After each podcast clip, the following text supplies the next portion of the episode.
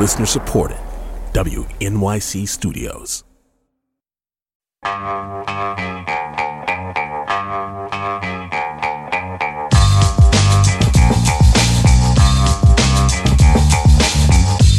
The Brian Lehrer Show on WNYC. I'm Brigid Bergin, senior reporter in the WNYC and Gotham newsroom, filling in for Brian Lehrer today.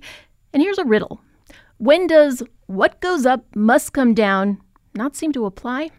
The answer sidewalk sheds. We might like them when it's raining and know they're there to protect us from things heavier than falling drops of water, but sidewalk sheds, the scaffolding building owners have to put in place during facade inspections and repairs, sometimes stick around for years.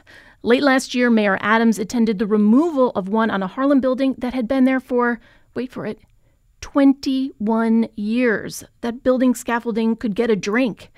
Manhattan Borough President Mark Levine recently put out a report of the current 10 oldest sheds in his borough, starting with one dating from 2009. He joins us now to talk about what steps, uh, what keeps them up so long, and his plan to, quote, shed the sheds and expedite their removal. Welcome back, Borough President Mark Levine.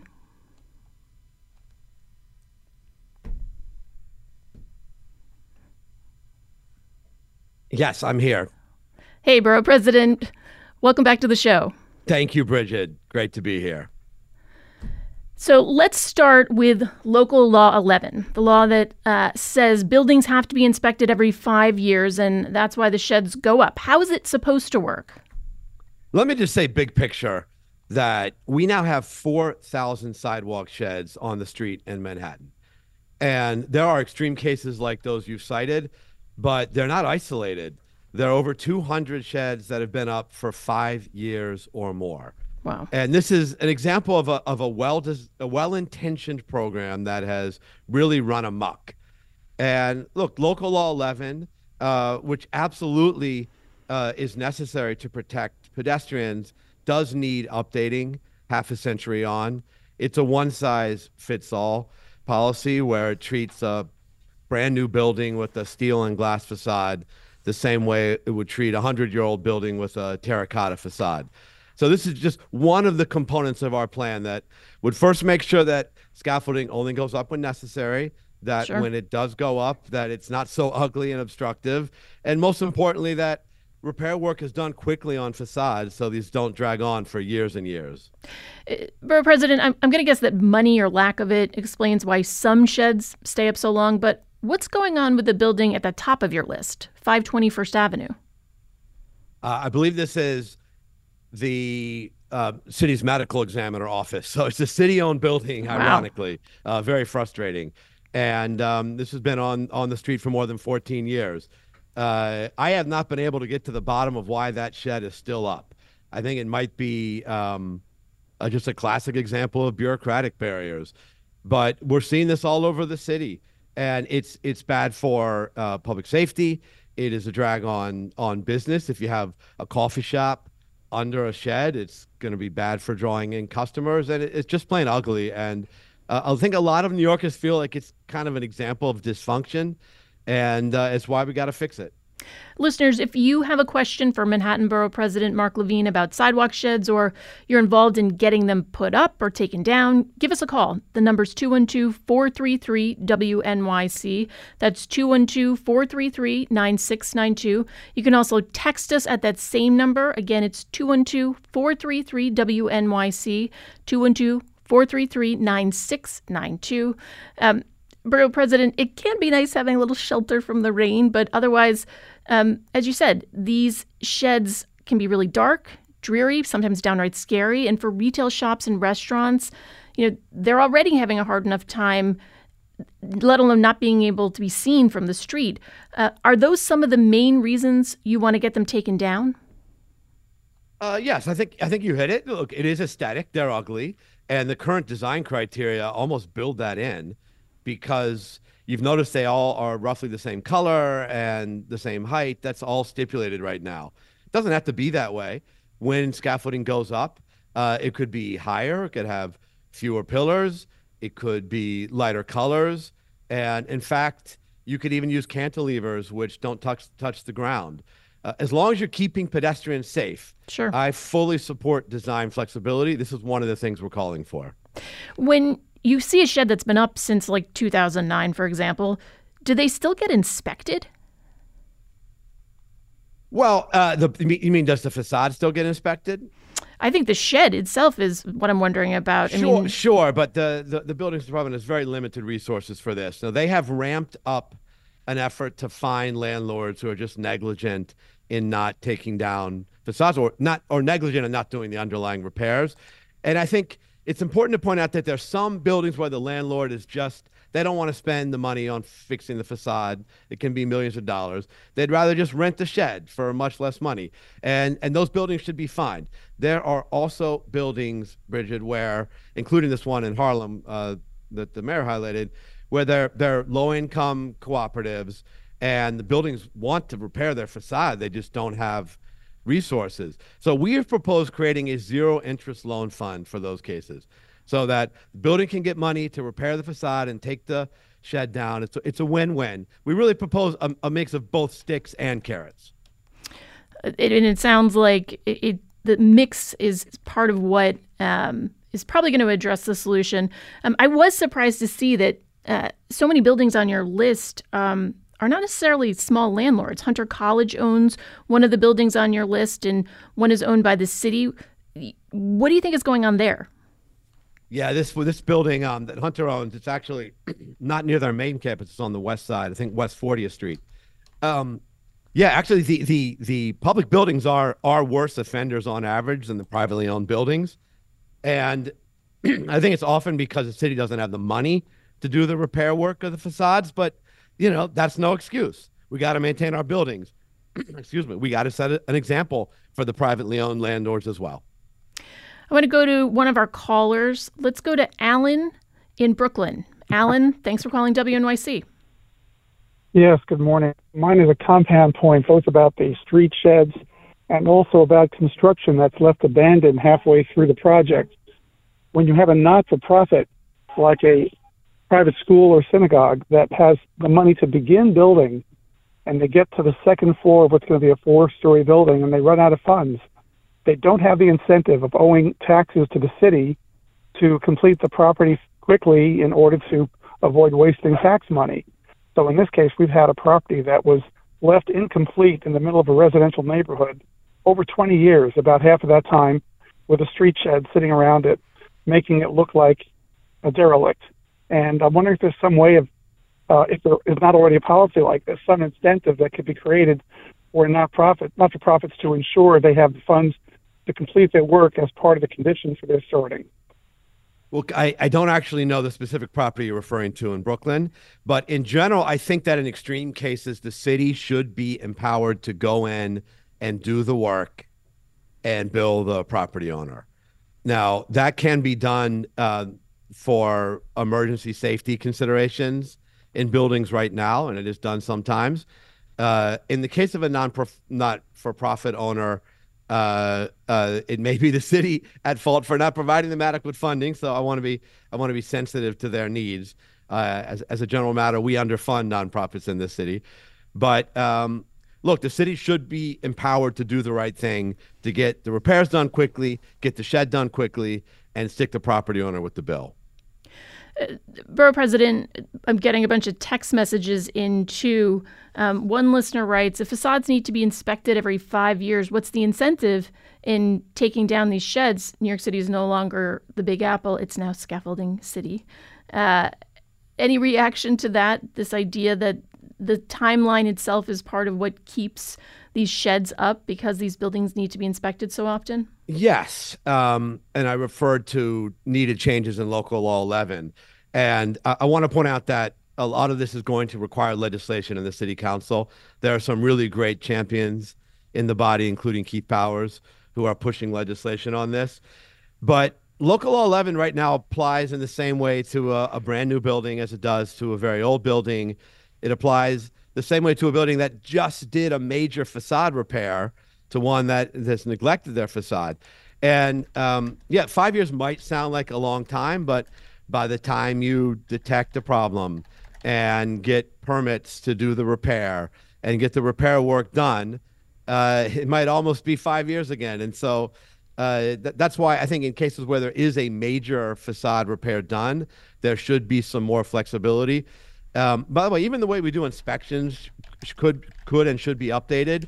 Uh, other cities now allow drones to do inspections, um, and that that helps for a couple of reasons. It can catch problems very very early, so they don't escalate into the need for major repairs.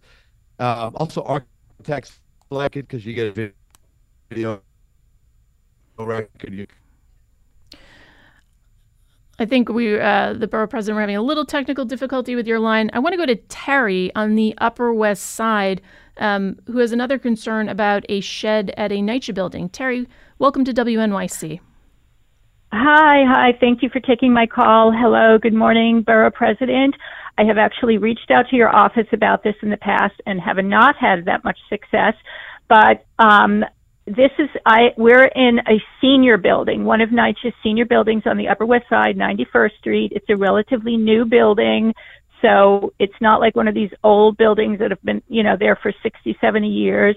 But the the shed has been up for five years. And while that may not sound long compared to some of the sheds that are up in NYCHA buildings that are even longer, the real problem is that this is a senior building. It's the only, it has blocked off our garden. The backyard, we have a beautiful garden in the back, lush vegetation, table and chairs. It's the only outdoor space that is available to the residents. There's no other outdoor space. So for five years, you have seniors many of them who are disabled or who have caretakers, they can't go to like the central to Central Park or even to some of the community gardens.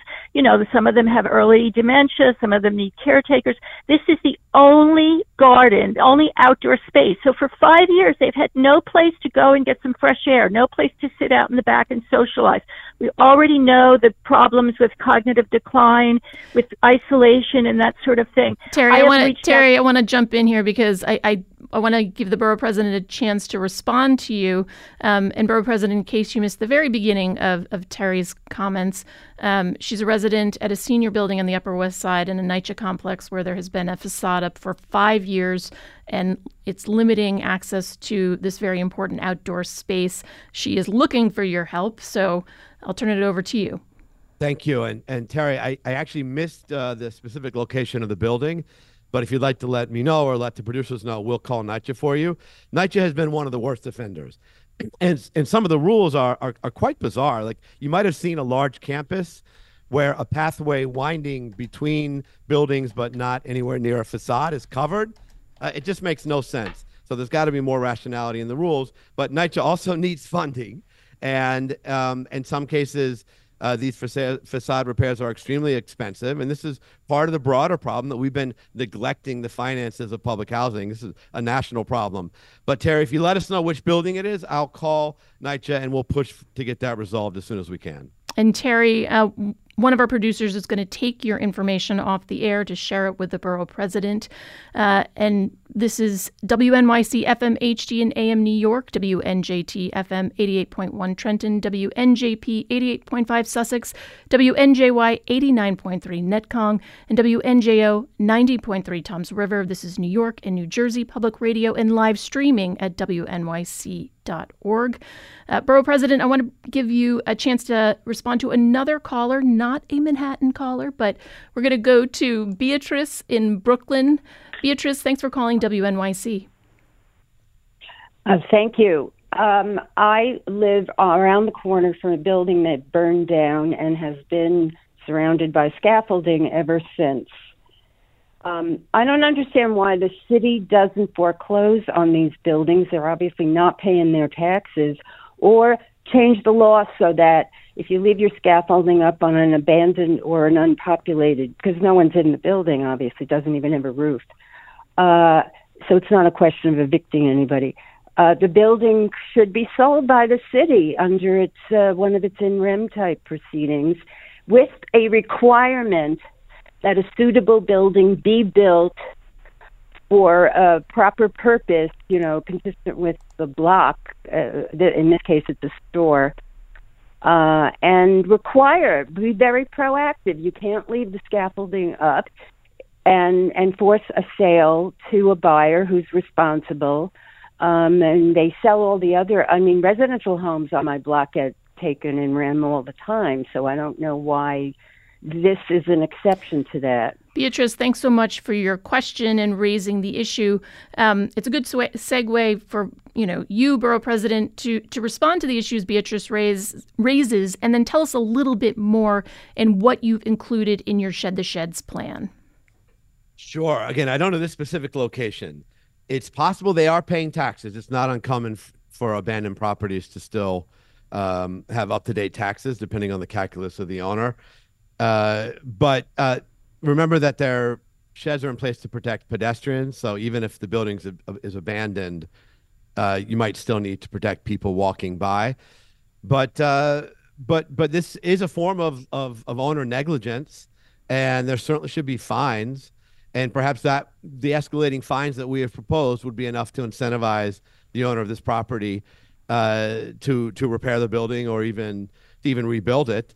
Um, I, will mention a few other of the components, uh, Brigid, in our policy. Um, landmark buildings are some of the biggest challenges because obviously they're older and so they're more likely to have um, repair needs on the facades. They have to go through an extra level of approval process. They have to get approved by the Landmark Pre- Landmark Preservation Commission, and that can add months to the process.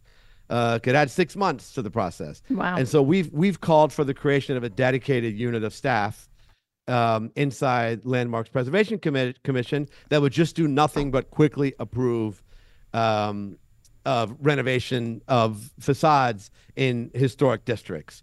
Um, another challenge is disputes between neighbors.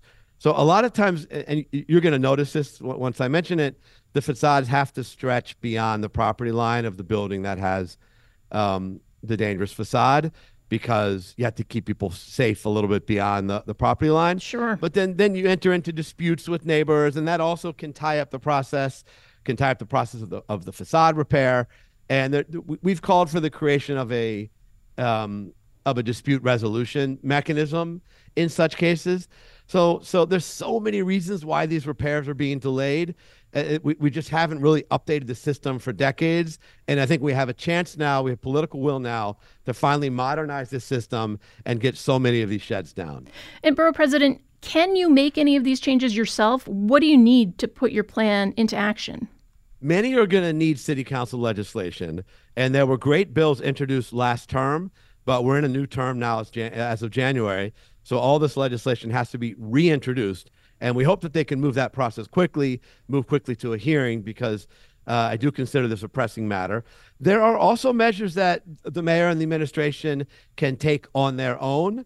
And to their credit, they have pushed, for example, uh, more aggressive enforcement um, and fines for negligent landlords, for example. They are pushing um, landlords to use more uh, open designs in the scaffolding, like using netting instead of plywood. Um, and are other measures that, that that we're pushing that the administration could take that they haven't yet, like just better staffing uh, Landmarks Preservation Commission. So it's really a multi-front effort. I think we have more than a dozen proposals, and it's great to have the public involved in this because um, some of these are, are going to be heavy lifts, and we, we want uh, policymakers hearing from constituents that they want this fixed. Borough President, I, need to tell you, you have certainly struck a chord with our listeners. We have a board full of callers who have different stories about the building sheds up around their building. Um, I'm going to let, we're going to get one more in. Um, Joan in Manhattan, since this is the Manhattan Borough President. Welcome to WNYC. What's your experience with uh, these sidewalk yeah, sheds? Hi, thanks for, thanks for taking my call. I live on the Upper West Side, 89th Street between Broadway and Amsterdam, and this scaffolding has been up for seven years. Not one stitch of work has been done. It's quite ugly, but what my concern is, it provides a place for people all over the neighborhood who don't even live on the street to come and smoke pot and smoke cigarettes and like there are times I can't even open my window. It's so bad and this is a private, you know, landlord. And I was told that these landlords put up this scaffolding because they don't want to spend the money to fix their roofs, and that's what's going on. I've complained many times, but nobody's done anything. Well, Joan, so, this I, is um, this is very disturbing to hear, and all too common. And this landlord, if it's true that they're just refusing to make the repairs because they don't want to spend the money, they should be fined. and there should be escalating fines for people who don't comply. And the the conditions you describe are, are also not uncommon. I think this is a public safety concern. Uh, it's also an economic development matter, and it's just ugly. So for all those reasons, we need to get these sheds down as soon as we can. We need to get the repair work done quickly. We can do this while protect, protecting pedestrians. We just need to modernize the system of rules around this. Borough President, before I let you go, um, I'm curious if, as a former city council member, what you're thinking about the council's override of two of Mayor of Mayor Adams' vetoes this week. Um, I'm wondering if you think it could have been avoided with more negotiation. Well, the council's job is to be an independent body, and there I've listened to many of the members of color who are incredibly passionate about what the How Many Stops Act means to them and their constituents, and it's absolutely a good thing that we have more data on the activities of of our police force. Uh, of course, I'm concerned about the paperwork burden on officers in general, and I want to make sure that as this law is implemented, that we can minimize that uh, in all aspects of of police work. Uh, but but again, at, at, the end of the day, uh, council is an independent body. It has a right to legislate. And um, I think the overwhelming vote in that body, I believe 42 out of the 51, uh, indicates uh, a pretty pretty strong unity on this issue. We will leave it there for now. I want to thank Manhattan Borough President Mark Levine for joining us. Uh, definitely much more to talk about and watch here. Thank you, Brigid.